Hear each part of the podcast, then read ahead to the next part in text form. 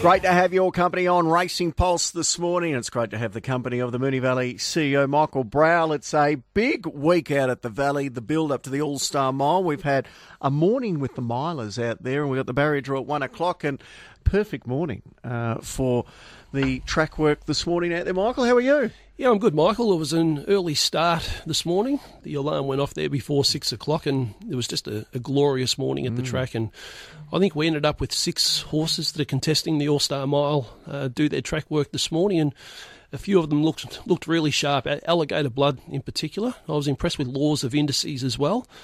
Alan Kerr, uh, they've had plenty of work into him. He he looked sharp. I'm not sure that 1600 at the Valley is his go, but uh, look for better things for him deeper into his preparation. There's no track or club that does a breakfast with the best or a mile, morning with a mile is better than Moonee Valley. So did you get a bit of a, a crowd out there? Yeah, there was a few out there. Um, you know, it wasn't wasn't uh, widely publicised, but you know, a, a, select group made their way out to, to watch the gallops. I think we had 40 plus horses gallop this morning, and I'm looking forward to a, a cracking race day on Saturday. We'll talk about the field. I, I think there's still the final runner to be determined and the barrier draw, which is coming up. But as well as the All Star Mile, it, it's a big day on Saturday for the Valley as far as the leadership is concerned because Don Casbolt, after was it 18 years, and, and also David Kobritz uh, standing aside as, as chairman and deputy. Uh, David Kobritz isn't stepping Isn't aside, so David stepped down as Stepping vice. down as Uh, vice, so he, yeah. he stepped down as vice chairman last November, but Yep. David's staying on the committee. Don's been with the the Moonee Valley Racing Club since 2005. Became chairman November 2015. So after seven and a half years leading the club, uh, he's been a fantastic servant for the club.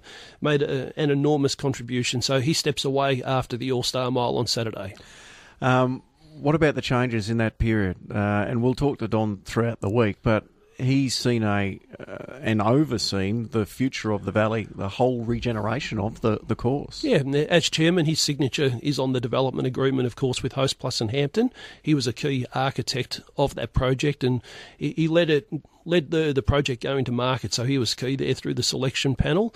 Uh, of course, the, the four Winx Cox plates. Don took the, the chair after her first, but two, three, and four, uh, of course the the massive deal with Ladbrokes and also to leading the club and playing an important role leading the industry through the COVID pandemic as well. So he's looking forward to a, a quieter life now. He said at his farewell dinner there on Wednesday night to his wife Karen, the diary's clear now. So um, I'm sure he'll he'll have plenty of plans though in the in the near future. Yeah, no doubt about that. And what a wonderful way to finish on All Star Mile Day as well. So, who takes over from Don moving forward? Yeah, Adam Lennon has been appointed the chairman, and then we've got co-chair, uh, co-vice chairs supporting Adam in John Blight and David Sin. So it's a regeneration of the the committee. Uh, I've been with the club 15 years now. Don was the last remaining committee member from when I joined in 2008. But the club's in good shape. We're, we're in a good position. I'll talk to you more about what the future looks like in a moment, but let's talk about the All Star Mile. Do we have the final place filled in the All Star Mile for Uh, Saturday? I've had a, a text come through. It looks like there there is a 15th runner that will be announced shortly, and of course we've got the, the barrier draw out at the Valley at one o'clock this afternoon. So there there will be 15 horses facing the starter at 20 past four on Saturday. There's been a bit of a, a ring around and, and some attrition. There's been a lot of debate about what the, the format of the All Star Mile is, and I think probably the most exciting All Star Mile was held at Moonee Valley with that huge downpour just before and the, the win of Mugatu. But from a, a, racing purist point of view and an administrator, would you like to see some tweaks with the uh, the the weight for age scale or anything else in regards to the All Star Mile? Yeah, this is the fifth running of the All Star Mile, and it's been tweaked each year. I'd imagine it will be tweaked again. The weight for age scale has been a point of discussion right from the start. When you get a horse like Alligator Blood, as an example, and then you get others such as a Keats, like there's such a, a big gap in the ratings points, but they're competing under weight for age. 15 runners, I think, is the challenge at weight for age if you want to get an elite field, but we've got some high class hmm. horses out there on Saturday. It could be uh, that the race that we saw in 2021 is replicated, of course, on Saturday. I could just imagine Alligator Blood leading, um, you know, in front on the corner, and I'm thunderstruck. He missed by about two strides in the Cox Plate back in October. I'd expect he'll be ridden a little bit closer um, forward. Uh, he galloped really well out at the Valley this morning, so it, it'll be it'll be an incredible atmosphere, and that's what the Valley is known for. Hoping to have a crowd of 10,000. The weather's on our side, 28 degrees, uh, it's looking like. So I'm sure the, the atmosphere will be electric. It's one of the, the big days when you combine it with the Golden Slipper in Sydney as well, and the coverage will be together on Channel 7. So, from a, a, a race club point of view, how big is, is Saturday expected to be? Turnover, crowds, etc. Oh, it'll be huge. I think it'll be the biggest turnover day in Victoria through the Autumn Carnival. Of course, the, the Super Saturday at Caulfield, this year at Sandown, that's always a, a, big one. Flemington, they've spread their Autumn Carnival across the three. Newmarket, of course, on Saturday.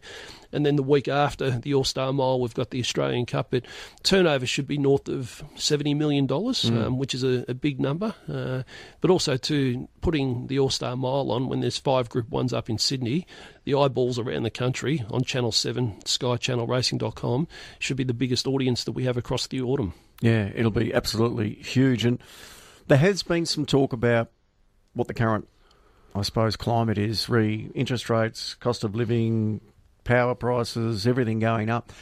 Have we seen a decline in, in turnover in recent weeks and or, or months? And what does it look like moving forward, do you think? Yeah, I don't see the turnover figures for the other metro clubs, but I think you know, it's been down a couple of percentage points uh, across the year. Um, mm. It certainly hasn't fallen off the cliff. We're comparing it to you know, the absolute peak through COVID there, where half of the country was locked down, it was always going to soften coming out of COVID, and then you've got the the broader economic impacts on top of that. But the industry's still really strong. Um, this year, I'm sure, will be the second highest wagering turnover result we've ever seen on racing here in Victoria. So the industry's really healthy. Um, it's holding up well.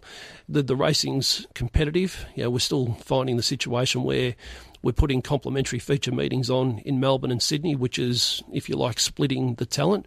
Good jockeys, of course, can't can't ride in both venues, and trainers as well on the horses. But I think it's um, shaping up to be a, another bumpy year for us. Where do you sit on that aspect? Is it well, we might get increased turnover because it's comparable to interstate races and punters who want to punt between the two, or you're not going to get Annabel Neasham, you're not going to get James McDonald, you're not going to get the superstars at the meeting. Yeah, you can't have it all. Um, it's been interesting seeing what's happened up in Sydney in the past five years, and I think I think the jury was out there for the first couple of years, but now that you've got the two biggest markets in the country that have focused in on the, the same days, turnover has been at record levels, and that was a key a key consideration for us in looking at shifting the Cox plate four weeks to the end of November mm. was what would be the potential impact on wagering if you didn't have a, a major meeting in Sydney to, to complement that.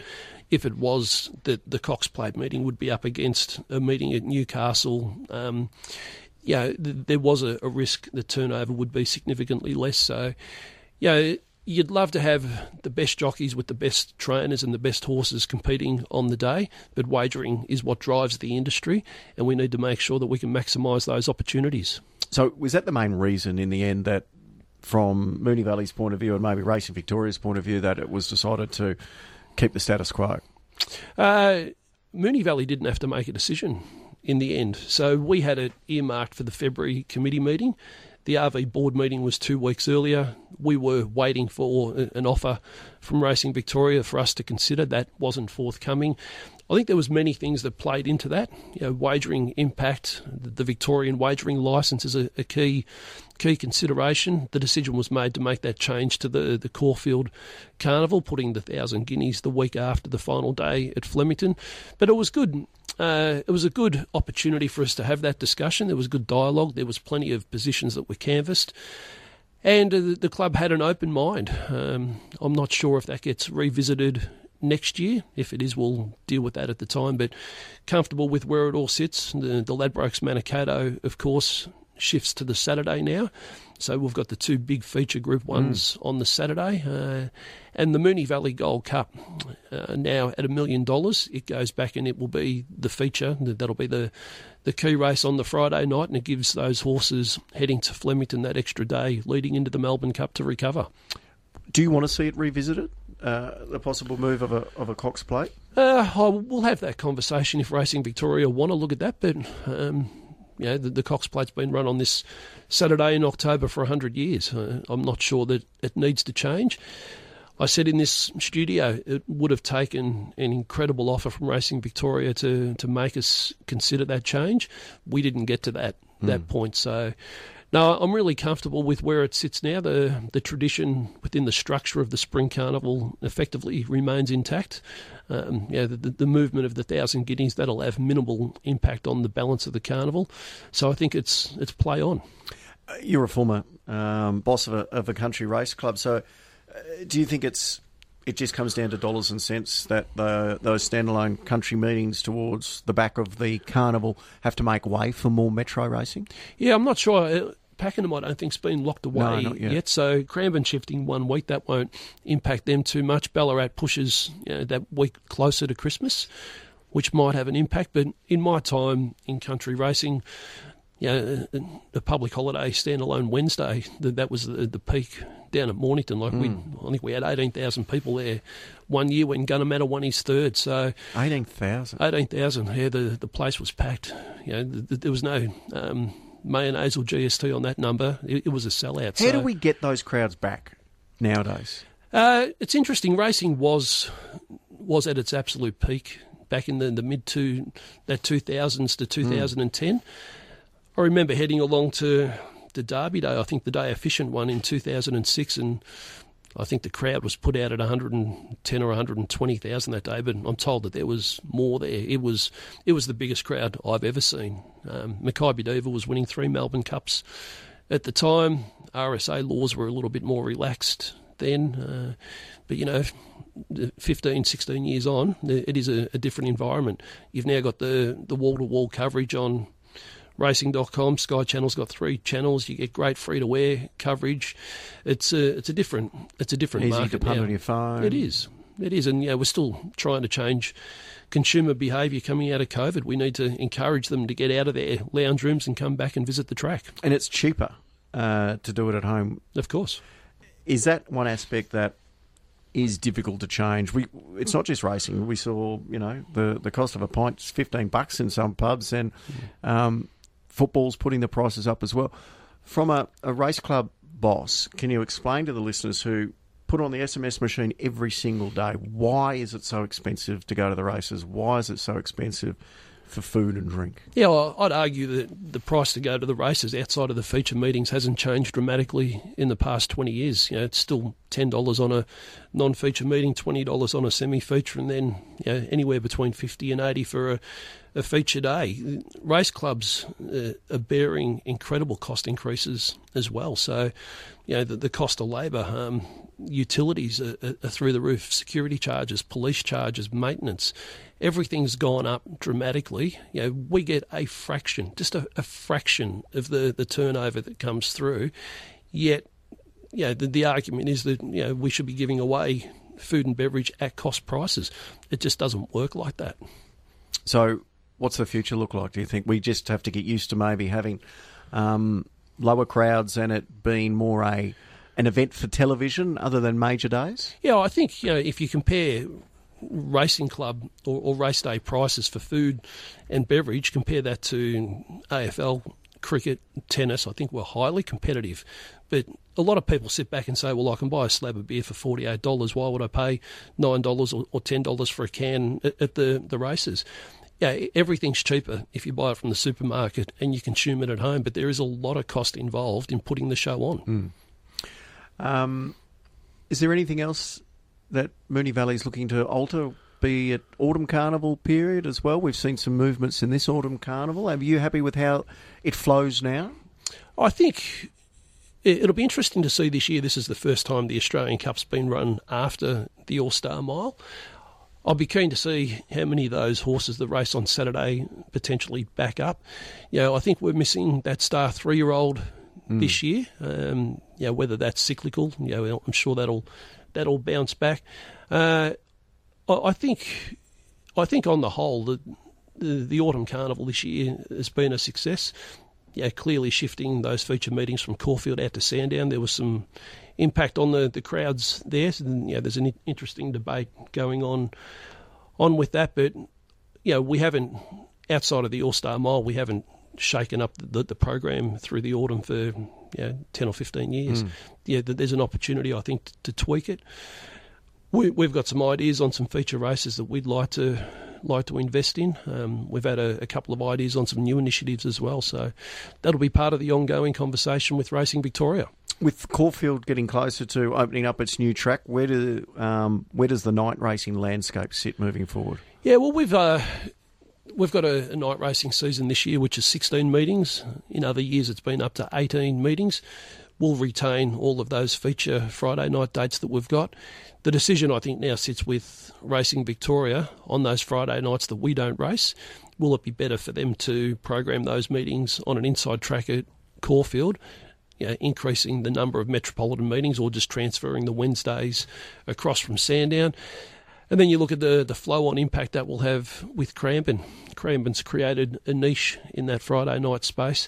The other option, of course, is Caulfield looked to to run instead of Wednesdays at Sandown, Wednesday nights at Caulfield.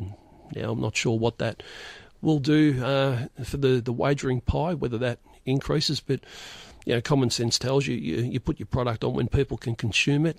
There, there's more opportunity for people to watch it and to, to wager on it if you're running a, a six till nine Wednesday night mm. rather than a, a, twelve till five Wednesday afternoon. Just on wagering, did that Sunday meeting a couple of weeks ago work from a wagering point of view? Uh, it wasn't. It wasn't a, a, great success in a wagering sense. So we've requested to Racing Victoria that that Sunday re- revert back to the Friday night. Yeah. So that was a, a one-off um, trial there.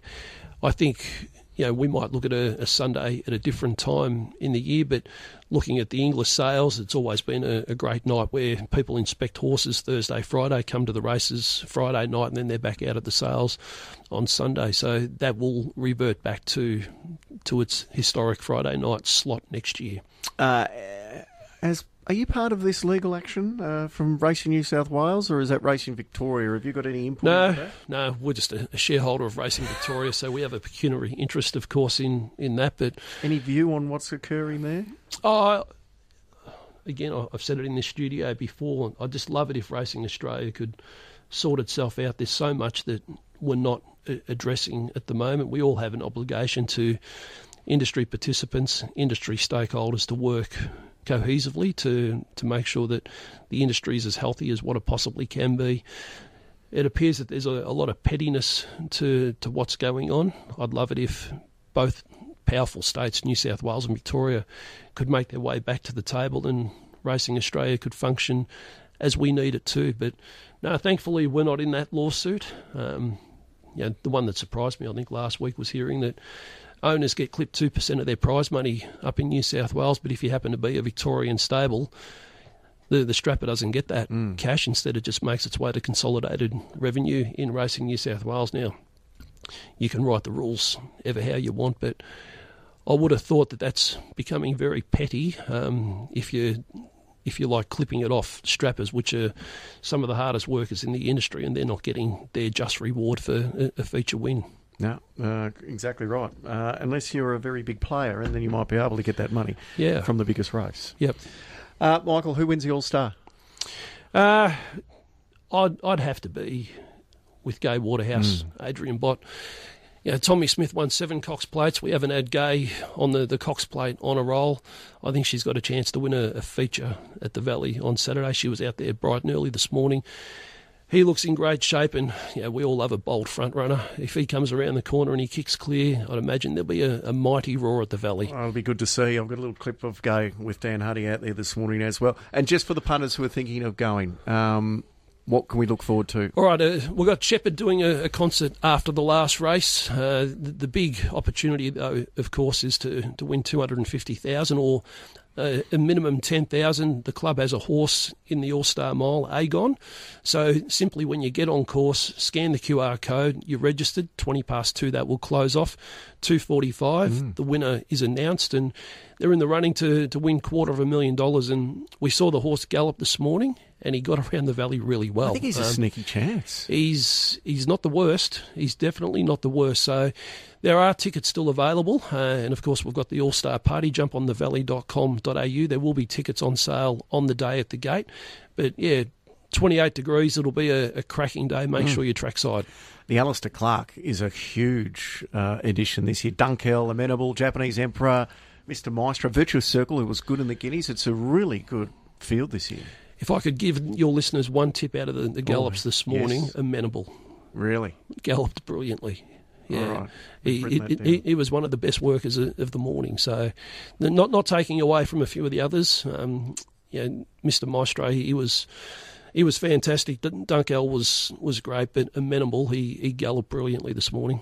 All right, you're down. Um, Marty Simon thinks he's the best tipster at Moonee Valley. You might take that crown. All right, no, I, I might go the double A's in a in a, a multi there. Alligator blood, amenable. Sounds good to me. Uh, Michael, uh, enjoy the build up. You'll be out there for the barrier draw. We'll be out there as well with Andrew Bensley doing it live on RSN a little later today, around about one o'clock. Fantastic. Thank you.